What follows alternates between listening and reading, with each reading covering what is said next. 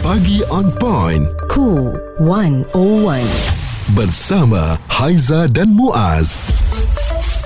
Pagi ni kalau anda yang memang sentiasa menitik beratkan kesihatan anda, huh, tahniah uh, bukan senang ya sebab kita nak keep fit, kita kalau boleh nak sentiasa sihat dan sekarang ni oleh kerana uh, zaman yang telah berbeza, ada pelbagai aplikasi kesihatan yang boleh kita cuba. Mm-hmm. Tahukah anda, ni ada satu kajian, 8 daripada 10 rakyat Malaysia yang menggunakan aplikasi kesihatan mental termasuklah mengenai kesuburan seseorang dan orientasi seksual secara percuma terdedah kepada risiko uh, pencabulan hak peribadi oleh pihak yang tidak dikenali. Lah, kita ada semua tu kan apps tu. Kalau perempuan dia ada tarik-tarik kesuburan dia, semua tu kita ada kan. Tapi dalam satu kajian yang dijalankan Syarikat Keselamatan Cyber NordVPN mendapati 90% rakyat negara ini menggunakan teknologi untuk menyokong kesihatan emosi mereka dengan 3 orang atau 31% menggunakan telefon pintar untuk bersenam. Ya, dan selain itu 36% lagi digunakan bertujuan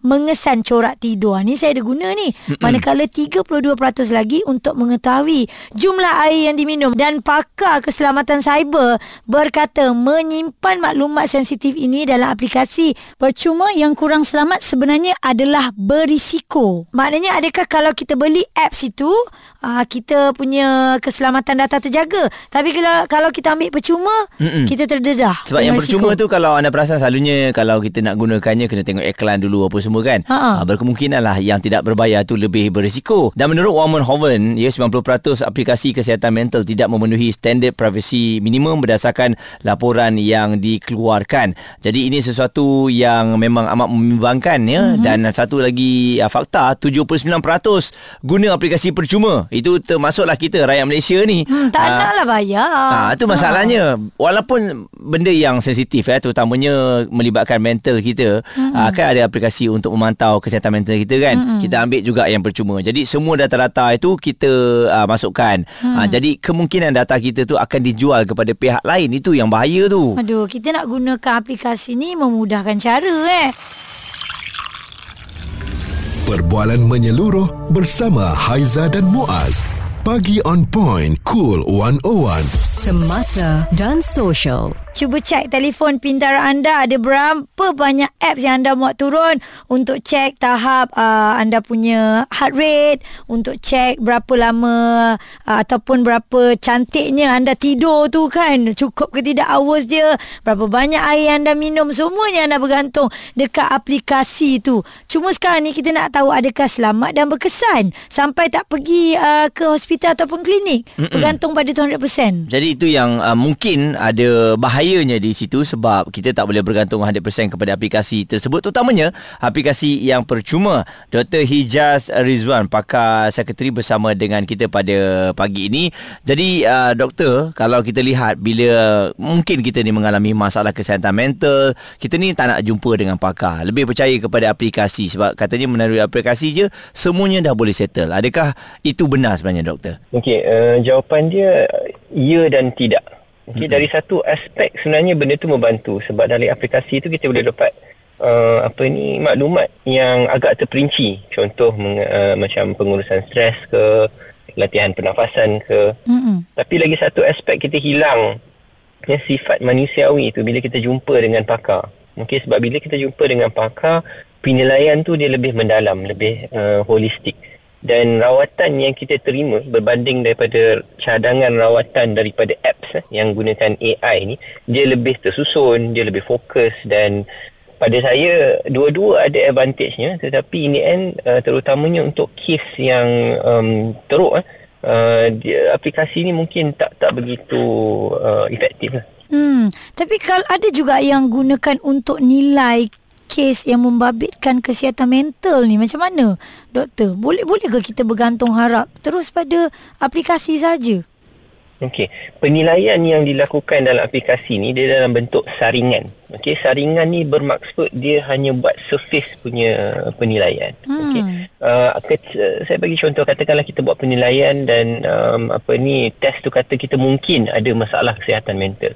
Okey, uh, bagi saya benda tu bagus sebab kalau tidak mungkin kita langsung tak tahu. Hmm. Tetapi the next step tu bukan kita terus percaya tetapi next step tu untuk dapatkan pendapat uh, daripada doktor ataupun dari pakar. So apa yang saya nak bawa kat sini sebenarnya aplikasi dan uh, apa ni uh, perkhidmatan pakar tu dia berjalan seiringan. Maksudnya aplikasi tu boleh digunakan untuk uh, permulaan eh, untuk kita dapat maklumat, untuk kita buat saringan kan. Tetapi apabila ada finding ataupun ada potential yang kita ada masalah kesihatan mental, yang terbaik of course adalah untuk kita pergi jumpa profesional. Responsif menyeluruh tentang isu semasa dan sosial. Pagi on point bersama Haiza dan Muaz. Di Cool 101. Haiza Muaz masih lagi berkongsi dengan anda tentang aplikasi kesihatan yang ada dekat telefon pintar kita ini. Satu tentang data kita lah kita ada cakap kan. Sebab kita isi ada macam-macam Muaz kat situ akan terdedah uh, dan berisiko. Satu lagi adakah benar berkesan kalau kita nak bagi apa 100% kepada aplikasi saja tanpa merujuk kepada pakar. Mm-mm. Dr. Hijaz Rizwan, pakar sekretari bersama dengan kita. Doktor kata tadi kita kena seiringan aplikasi dan kena jumpa pakar juga kan.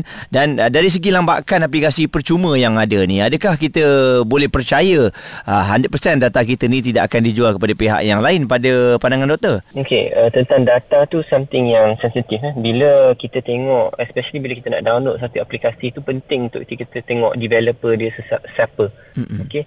Uh, terutamanya kalau benda ni melibatkan uh, apa ni third party punya application yang dia sambung ke website luar Okey, ada risiko yang data tu uh, tak protected. Sebab itu as, dan ini berkaitan dengan isu kesihatan mental kan yang of course kita nak benda tu kalau boleh data tu something yang sulit eh something yang confidential. Mm-hmm. Okey.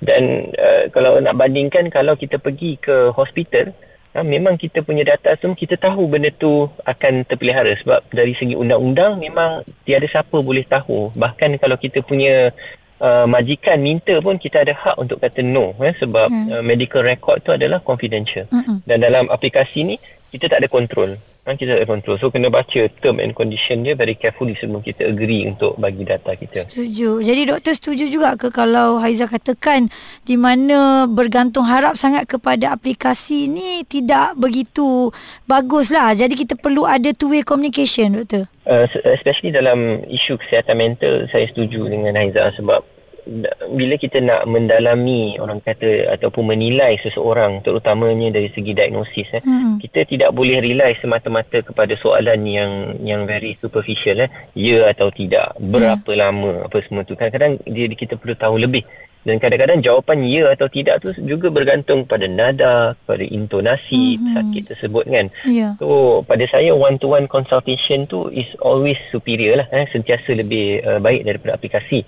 Namun saya juga faham yang of course terdapat stigma kan apabila kita nak uh, melangkah ke klinik psikiatri dan sebagainya mm-hmm. dan aplikasi ni dia memberi peluang untuk kita at least eh buang anxiety tu kita at least boleh test diri kita ni aku okey ke tidak kan uh, hmm. dan dan uh, maknanya kalau bagi orang yang takut kan untuk pergi ke klinik psikiatri cumanya nasihat saya adalah sekiranya ada finding sekiranya ada uh, kebarangkalian eh melalui aplikasi tu sebab nak kata 100% tak tepat pun tidak juga eh memang hmm. ada ada isinya tapi so bila kita nampak ada apa-apa isu dengan kita punya result ke apa ah, seeloknya kita buang stigma tu dan dapatkan rawatan di klinik psikiatri. Dr. Hijaz Rizwan pakar psikiatri uh, telah berkongsikan pandangan beliau jelas ya uh, mengenai pentingnya untuk kita tahu aplikasi yang kita muat turun yang melibatkan kesihatan mental dan juga kesihatan secara keseluruhannya mm-hmm. siapa developernya. Itu memang selalu kita terlepas pandang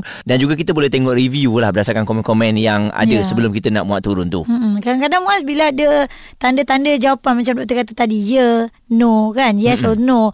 Kadang kita dalam kehidupan ni kita juga hidup dalam denial. Kita nak tipu diri kita. Jadi kat apps tu kita boleh tipu je. Hmm. Kan? Kalau kita berjumpa dengan pakar, pakar boleh nampak muka kita ni. Kita menipu ke, kita cakap betul ke tak ke kan. Jadi apa-apa pun kita kena sen- faham sendirilah. Tepuk dada, tanya selera kalau rasa uh, ianya dapat membantu anda dan anda nak ke langkah yang seterusnya nak dapat nasihat doktor terus pergi berjumpa dengan pakar. Perbualan menyeluruh bersama Haiza dan Muaz. Pagi on point cool 101 semasa dan social